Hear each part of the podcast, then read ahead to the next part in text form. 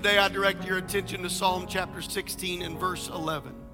One verse of scripture, the psalmist writes, "You will show me the path of life, and in your presence."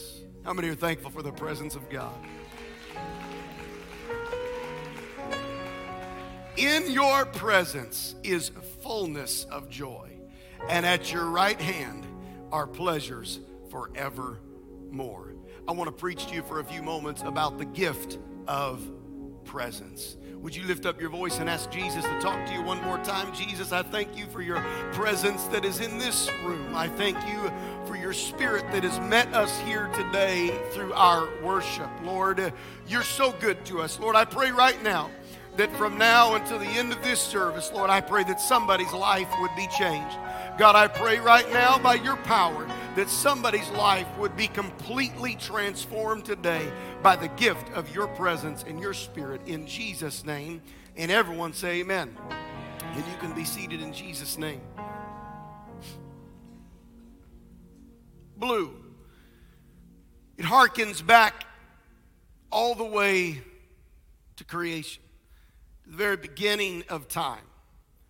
In fact, you see it not only in the beginning of Genesis, but you see it in the end of Revelation. It's a thread woven through the tapestry, the entire story of Christ and his people, of our Lord coming to redeem this world. It began in creation when the Bible lets us know the earth was without form and void. Darkness was upon the face of the deep. But then, thank God for his presence. The presence or the Spirit of God began to move on that nothingness. And in that moment that his presence began to move, his voice then began to speak. Can I tell you, it's a good thing to be in his presence, because typically his voice speaks in his presence. It's a good thing to get into the presence of God, because many times his presence will move before his voice begins to speak. And I don't know about you, but there's times in my life I need his voice to speak. I need to know what he has to say to me. I need to know what direction to take. But if I can get in his presence, it started in the beginning. His presence moved on the face of those waters, and then his voice began to speak, and creation was released through the power of his spoken word. Can I tell you, the presence of God can still bring creation out of chaos. God's presence still to this day has the power to move into a situation or a life that is filled with chaos and darkness and nothing. And God's presence can still bring life, new life, and creation out of chaos. It happened in the beginning of time, and it still happens today. Sky began to appear, the blue sky, and the water below, land and seas separated, heavens and earth were separated, light and darkness. God's presence moved, and when his presence moved, and when his voice speaks, the natural progression of his presence is to bring things from chaos and confusion to creation and blessing. He moves, and creation takes place. But you read the narrative of God's people in the Bible, it didn't take very long for us to mess things up. In the Garden of Eden, this perfect and utopic place that God placed man and woman, as they were living in this place that they should have had nothing but the blessing of his presence, a spotless and a sinless place, as they're worshiping in this place, daily communing with the presence of God, man messes it up. Man rebels. Rebellion at the root of all sin. Rebellion at the root of every transgression. Rebellion, the idea that my way is better than his way. That my idea is better than his ideas. You deal with this in the youngest of children. It's the very root of sin and disobedience. that they know better than mom. Mom says, don't touch that hot stove. And what do? Some kids, you almost better not even tell them what not to do. Because that little rebellious baby inside of them is going to wake up and say, oh, not? Okay, yes. No, right? It's in us. It's our fallen, sinful state. It started all the way back in the beginning of your Bible, in the Garden of Eden, when man fell and sin separated a holy God from an unholy man, a holy, righteous God from now a man that has been polluted and placed in bondage by their sin. And following the narrative of God's people from Genesis into Exodus, you find that sin always leads to bondage. Hear me. Sin will promise you freedom, but it will always lead to slavery. Sin will promise you liberty and life, but it'll always lead to bondage and death. Sin never set anyone free. Only Jesus can set you free. I said sin never set anybody free. When you try to do it your way, when you go against God's way, sin promises freedom, but sin will never set you free. Sin will only plunge you deeper into bondage and depression and despair. And for generations, the people of God were separated from the very presence, the perfect presence that God had created them to walk in the garden. To daily, somebody shout daily. To daily walk in His presence, because His presence was not meant to be a once a week deal. His presence was not meant to be something you only encounter at the sanctuary at 10 a.m. on Sunday morning. No. His presence was meant to be a daily interaction and encounter. But why don't we experience it every day? Sin. Sin separates us from God. Sin separates us from His presence. Sin causes us to walk in condemnation and pain and bondage and judgment. It causes us to go by our own way, by our own ideas, by living life through our own means and devices. And the people of God were no different. They walked by their own way, and failure and chaos came upon the earth. Bondage came upon God's people. Spiritual bondage came in the garden. But it wasn't very long in the narrative of Scripture that you read that God's people were in bondage in Egypt. They were bound by Pharaoh and his taskmasters. They were enslaved, because that's what sin does. It puts you in very real chains of spiritual bondage. They were in Egypt, but thank God there was a plan. Thank God that there was a way, and there was and is a way to escape the bondage of Egypt. They were in bondage in Egypt, and God sent them a deliverer. God sent them a deliverer to bring them out of their slavery. I'm so thankful for the grace of God. I'm so thankful that He is rich in mercy. If you think about it, God could have just wiped His hands and said, they messed up, I gave them perfection, and they polluted it. I gave them utopia, and they abandoned it. Aren't you thankful that He didn't wipe His hands and snap His fingers and start all over again?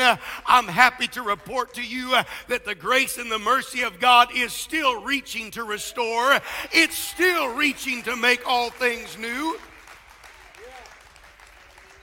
He sent a deliverer to them in their chaos and in their mess, and they were delivered out of Egypt. They came out of Egypt, out of bondage, out of slavery.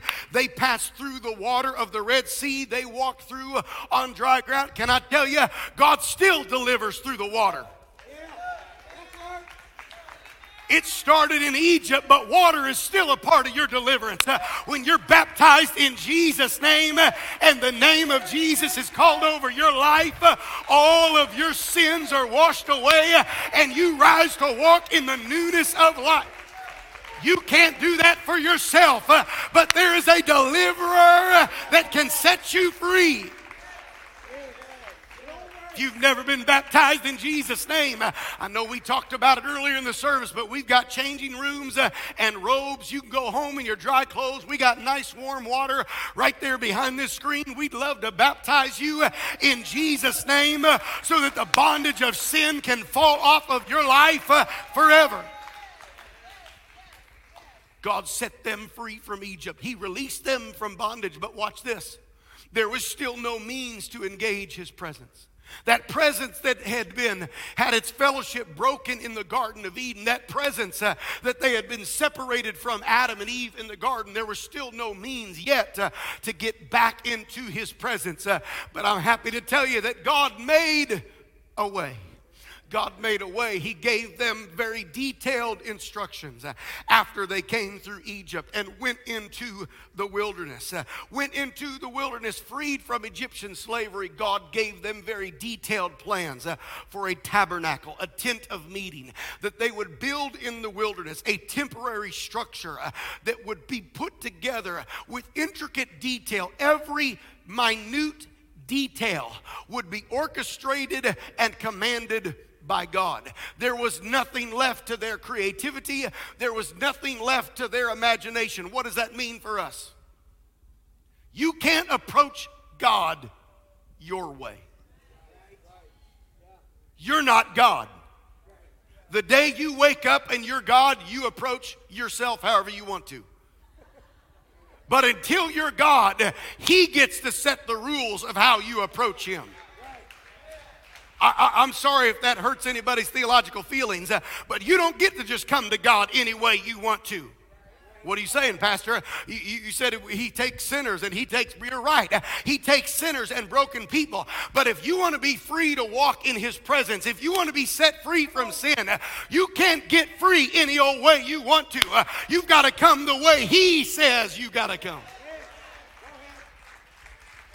You got to come the Bible way. He gives them intricate detail. In fact, over 50 chapters are dedicated to the detail of this temporary tent that they would take with them in the wilderness, the path and the plan and the approach to God's presence as they would walk into this tent of meeting without spending an extensive amount of time in every detail. As they would walk into this tent of meeting, one of the primary colors that was draped over every piece of furniture was the color blue.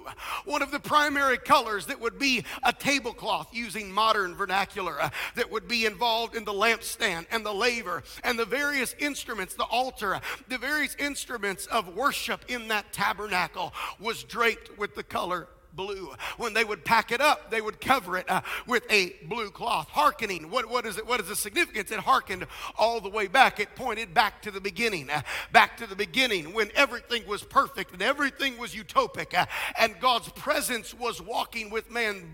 Blue was symbolic of his presence, but not just the pieces of furniture sat on and being draped with a blue cloth, but the Bible lets us know that there were specific instructions given to them, very detailed instructions as they were to approach the most holy place, the most inner chamber of that tent of meeting, that place of worship, the place that was so holy, the place where the Ark of the Covenant dwelt, the Ark of the Covenant, where the mercy seat, solid gold, was laid. Two angels, two cherubs would stand guarding that mercy seat. That Ark of the Covenant put in this place that could only be accessed one time a year by one particular individual, the high priest. Only the high priest once a year could go into that holy place. What was in that holy place? It was there that he would atone for the sins of fallen mankind. It was there that he would sprinkle blood upon that mercy seat, and God's presence would meet man's need. And where God's presence met man's need, that place was called mercy. where God's presence met man's need, mercy would be given and God's presence would fill that room. In fact, they would tie a cord around the priest's ankle so that if anything went wrong, if anything went awry, they could pull him back out of there, because the presence of God was so reverent, not just anyone could go through this veil, this heavy, thick material veil that was covering the most holy place. You know what color the Bible says that veil was? Blue. 2nd Chronicles, Exodus 26, Exodus 36 tells us specifically that this garment was dyed the color blue, this veil. Why? Because it was the separation between heaven and earth. It was symbolic of the presence of God, the atmosphere, the separation between where man lived and where God dwelt. It symbolized the separation that came in the garden from where a sinful man was separated from a holy God. Only one time a year and only one man on earth, the high priest could enter that place, go through that blue curtain, the veil, into the most holy place.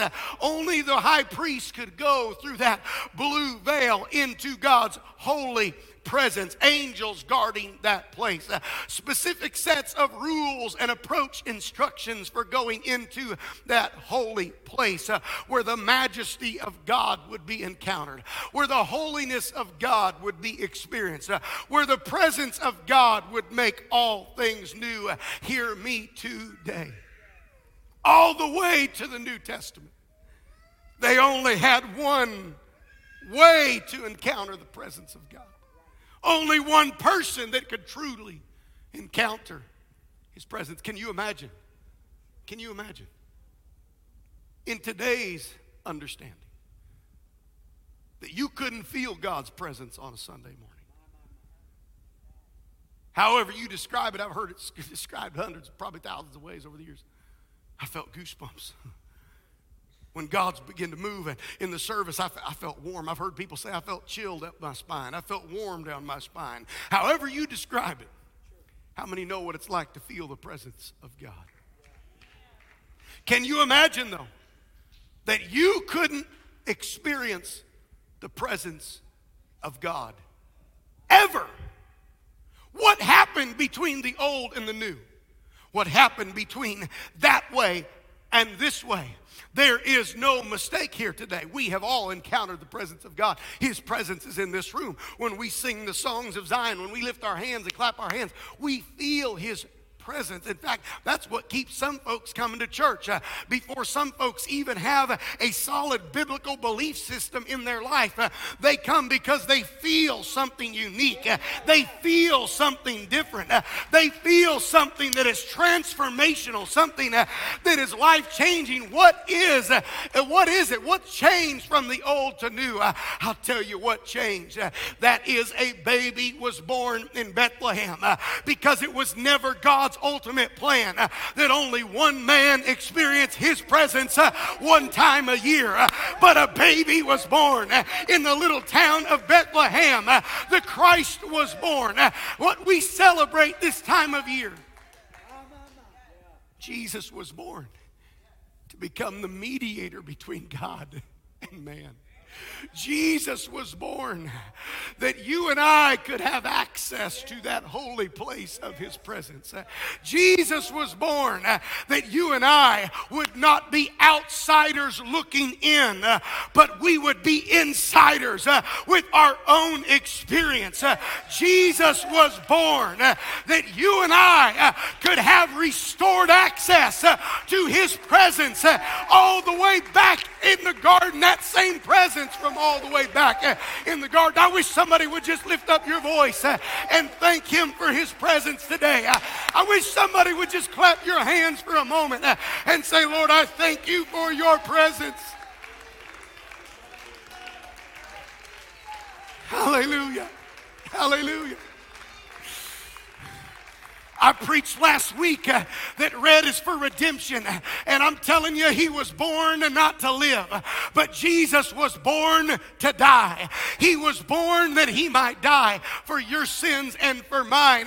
I celebrate the color blue today, the gift of presence that's symbolic of this baby being born so that you and I can have access to his presence. This baby that was born to die, he lived. And at some 33 and a half years old, they led him with a cross to a place called Calvary, Golgotha, the hill, the place of death, the place of the skull. And there they nailed him to that tree. They crucified him, put a crown of thorns on his head, put a spear through his side. And when he died, when Jesus gave up the ghost, when his life left his body, the Bible says what had been years of ritual, tradition, process, and procedure instituted by God himself. When Jesus died, when he gave up the ghost on that cross, when he said, Eli, Eli, lama sabachthani, it is finished. My God, why hast thou forsaken me? When he gave up the ghost on that cross, when he drew his last breath, the Bible says the sky turned black and the earth began to shake. But in the midst of all of that chaos, if you can journey down to the temple with me, where that veil was still covering the holy place, when Jesus died, the veil of that temple was ripped from top to bottom.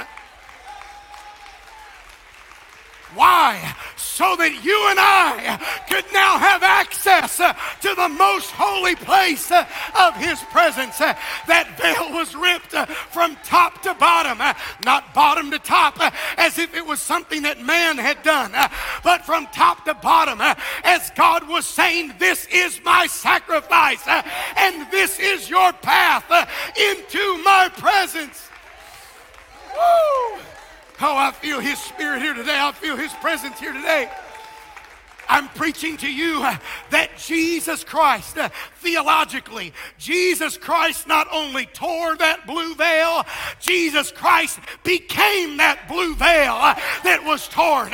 Jesus Christ didn't just tear the veil, he was the veil. The writer of Hebrews says, therefore, having boldness, let us enter into the holiest by the blood of Jesus, by a new and living way, which he consecrated for us through the veil that is his flesh. Brothers and sisters, when his flesh was torn, that veil was ripped wide open that you and I could have access through his shed blood, that you and I could have access to his grace, his mercy, and his presence. Oh, I wish somebody just thank him right now. I feel his presence here today. Oh, hallelujah. Oh, somebody ought to just entertain his presence for just a moment. I thank you for your presence, Lord. I thank you for your presence, Lord. I thank you for your presence, Lord. He said, now you have access to the most holy place. When that blue veil was torn, hear me, when his red blood was shed, that blue veil was torn.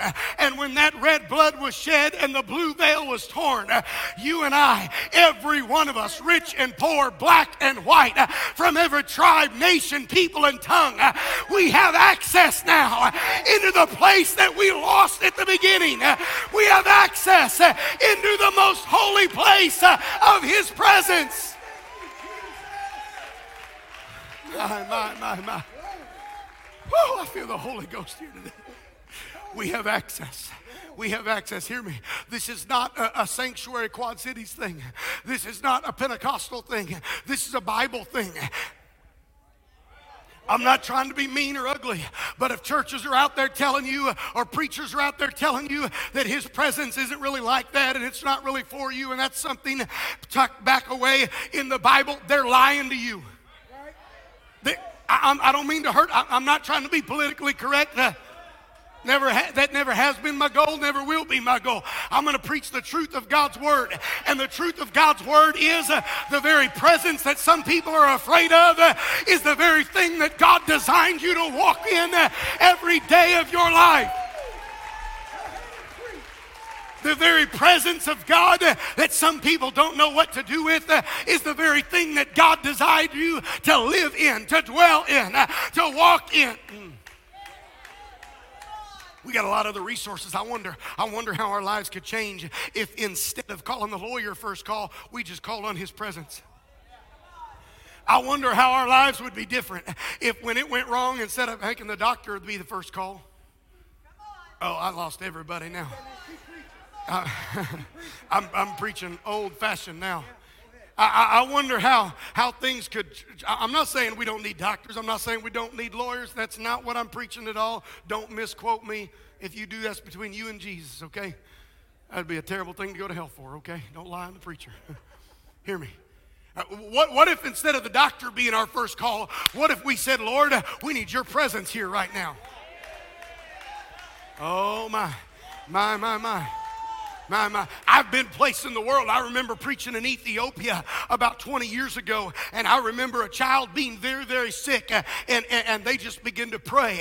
And I asked, are they taking this child to the doctor? And they looked at me like I was from Mars. Doctor, what's that? We can't go to the doctor. They don't even have a doctor to go to. Never even been to a doctor. He said, oh, Pastor. He said, you Americans. We're blessed. We don't need his presence sometimes because we got the phone number of the doctor. We got the phone number of the lawyer. We got the phone number of the counselor. We got the phone number of the... I'm sorry, am I messing in your business out? We got the phone number for everybody. We got the real estate agent. We got the banker. We got everybody. But what if we just got back to the beginning where he said, listen, in my presence, there is fullness of joy. Oh, man, I know I'm ruffling some feathers now. Hear me.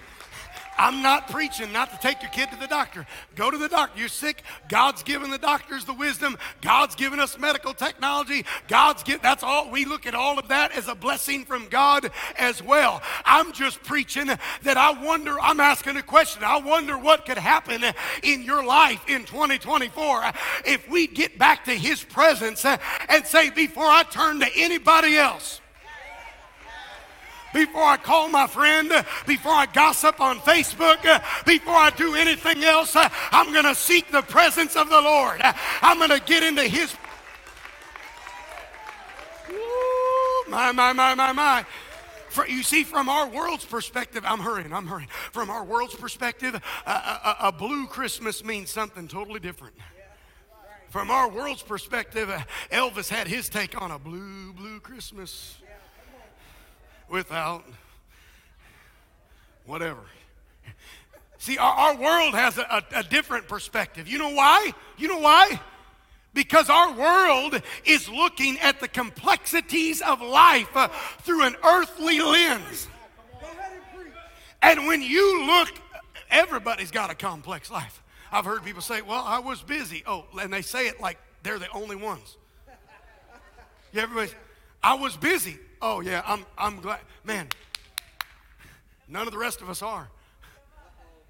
Life is complicated, and they act like their life's the only one complicated. How many got complications in your life sometimes? Okay. All right, if you didn't raise your hand, you're either asleep, and I invite you to wake up for the conclusion of the service, or I want you just to shake my hand so that some of your mojo rubs off on me, okay? I need that juju in my life, all right? We all got complicated lives. Elvis said it's a blue Christmas. You know why? That's how humanistic thinking goes, because I'm looking at the complexities of my life from human understanding, and that is depressing. And that is discouraging. And that will leave you feeling blue. Woo. when friends and family do this and it doesn't work out like that, and the finances are tough, and the baby's sick, and we lose a job, and cancer is the diagnosis, and the deal doesn't work out, and the plan doesn't come together, and we're looking at life through an earthly lens, we have reason to be blue. We have reason to be depressed by this world's standards. But I'm talking about getting a heavenly perspective on life. I'm preaching about not looking at your life when you leave this place from an earthly lens, but looking at your life through a heavenly lens. Because when I pass through the veil of His presence, woo, that's why John the Revelator, God said, John, I want you to look at things a little differently. And Revelation chapter 4, here's what the Bible says. Watch this. He said, immediately I was in the Spirit. God looked at John. He said, I want you to come up here. I want you to see things from a heavenly perspective, because it's a different shade of blue, honey. It's a different shade altogether. And John said this, when I went from an earthly perspective to a heavenly perspective, immediately I was in the Spirit. Woo. I was in God's presence, and I saw a throne was sat in heaven, and one sat upon that throne.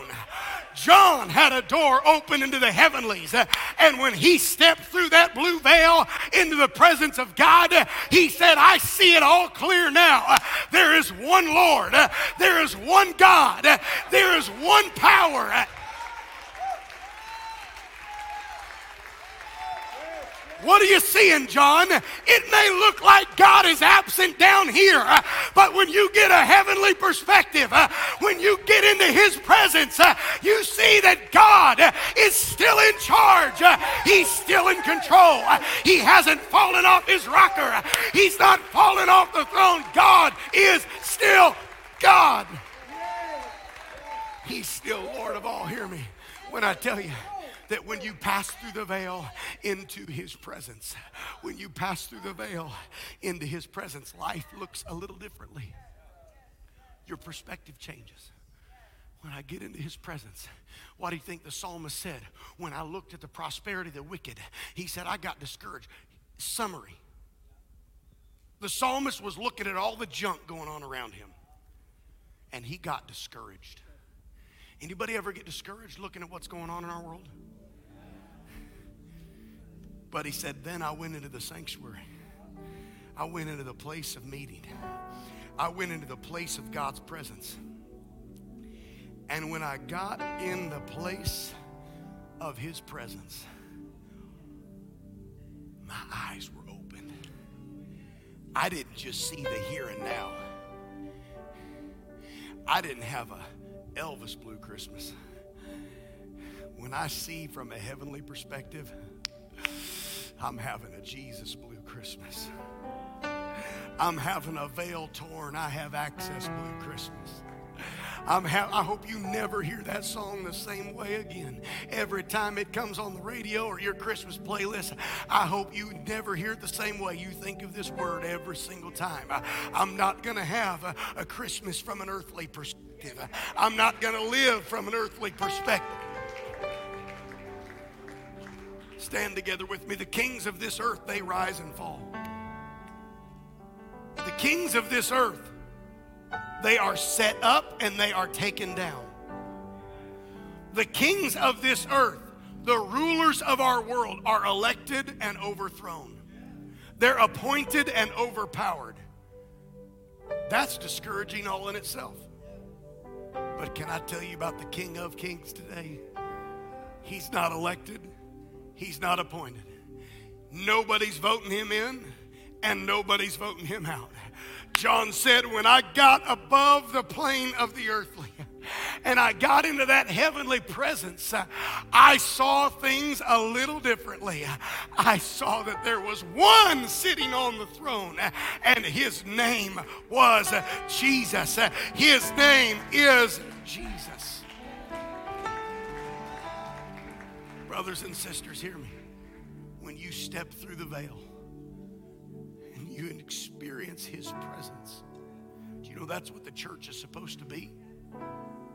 You know, Isaiah prophetically wrote about what would happen not only in heaven, but what God's people would do in this earth. That the blue from heaven was going to start coming through the veil. The veil was ripped. How does the blue, how does the presence get out of the holy place? How does his presence go from some heavenly place up in that blue sky down to what you're dealing with on Tuesday at the doctor's office? You know how it does?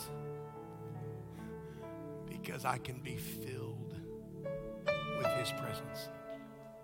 And then his presence is not just somewhere that I go at 1501 John Deere Parkway. His presence is something that goes with me. His presence is something that walks into the doctor's office with me. His presence is something that goes into the attorney's office. His presence is something when I'm on my knees at the bedside and I'm praying, God, I don't know what to do with my kids. His presence is there with you because he is bluing this earth through his presence. That's what happens. That's why Isaiah said there's going to be a place where the wolf and the lamb lie down together. What's that place? That's the place of his presence. There's going to be the place where the lion is no longer a carnivore, but the lion is just eating the grass of the field. What's that place? That's the place Isaiah was prophesying about, where his presence would be. Can I tell you, that is the picture of heaven, but that's also the picture of the church. Oh man, I gotta. I'm done here. The church is the place where no matter what your background, what your walk of life is, ready? No matter who you voted for or who you gonna vote for, crickets. The church is the place where Isaiah said, the wolf and the sheep. His presence is the place where the lion and the lamb lie down together. The church is the place where you were raised like this and you were raised like that and you were told this and you were told that, but the church is the place that we come together under the authority of his word, and together we pass through the veil, that blue veil of his presence. And when we walk into his presence, none of that other stuff really matters anymore, because we're in his presence. And what is our job? Our job is that we are literally bluing the earth. We are to take his presence with us into our job, and we're to take his presence with us into the grocery store, and we're to take his presence with us when we leave the house and go in the neighborhood, and when we go to school. His presence. How is this earth going to experience his presence? It's going to experience his presence by you and you and you and me, because we go through the veil and we take what we find there with us in his presence. In his presence is fullness of joy. Every head bowed, every eye closed, every voice raised. I'm here preaching to you today simply this, that his presence is the greatest present that you could receive this Christmas season. His presence is the greatest present that you could have in your life. And you receive it when you step through that veil of his flesh. His flesh that was torn, his body that was broken, his blood that was shed. His blood was shed to forgive you of your sin. His blood was shed so that you could have access to that holy place. His blood was shed so that you didn't have to figure it out on your own. So I'm preaching to somebody. If this Christmas season has already been a struggle, I'm preaching, I'm reaching for somebody here. If you're going through some stuff you don't know how to get out of, if you're walking through a season that you're not sure where it's going to end, I'm telling you, take time this morning to make a trip to this altar and let yourself pass through that veil and say, Lord, I need your presence to go with me. I need this Christmas season the gift of your presence. His presence is here, and he wants to fill every heart in every life. If you've never experienced the power of his presence, if you've never repented of your sins, he'll forgive you. in a moment of time today. This altar's open. If you've never been filled with the gift of the Holy Spirit, the gift of the Holy Ghost with the Bible evidence of speaking with other tongues, you can receive that today before you leave. All you've got to do is step out of where you're at or lift up your voice, lift up your hands and say, Lord, forgive me of my sins. I want what you have for my life. Come on, that's it. Get it.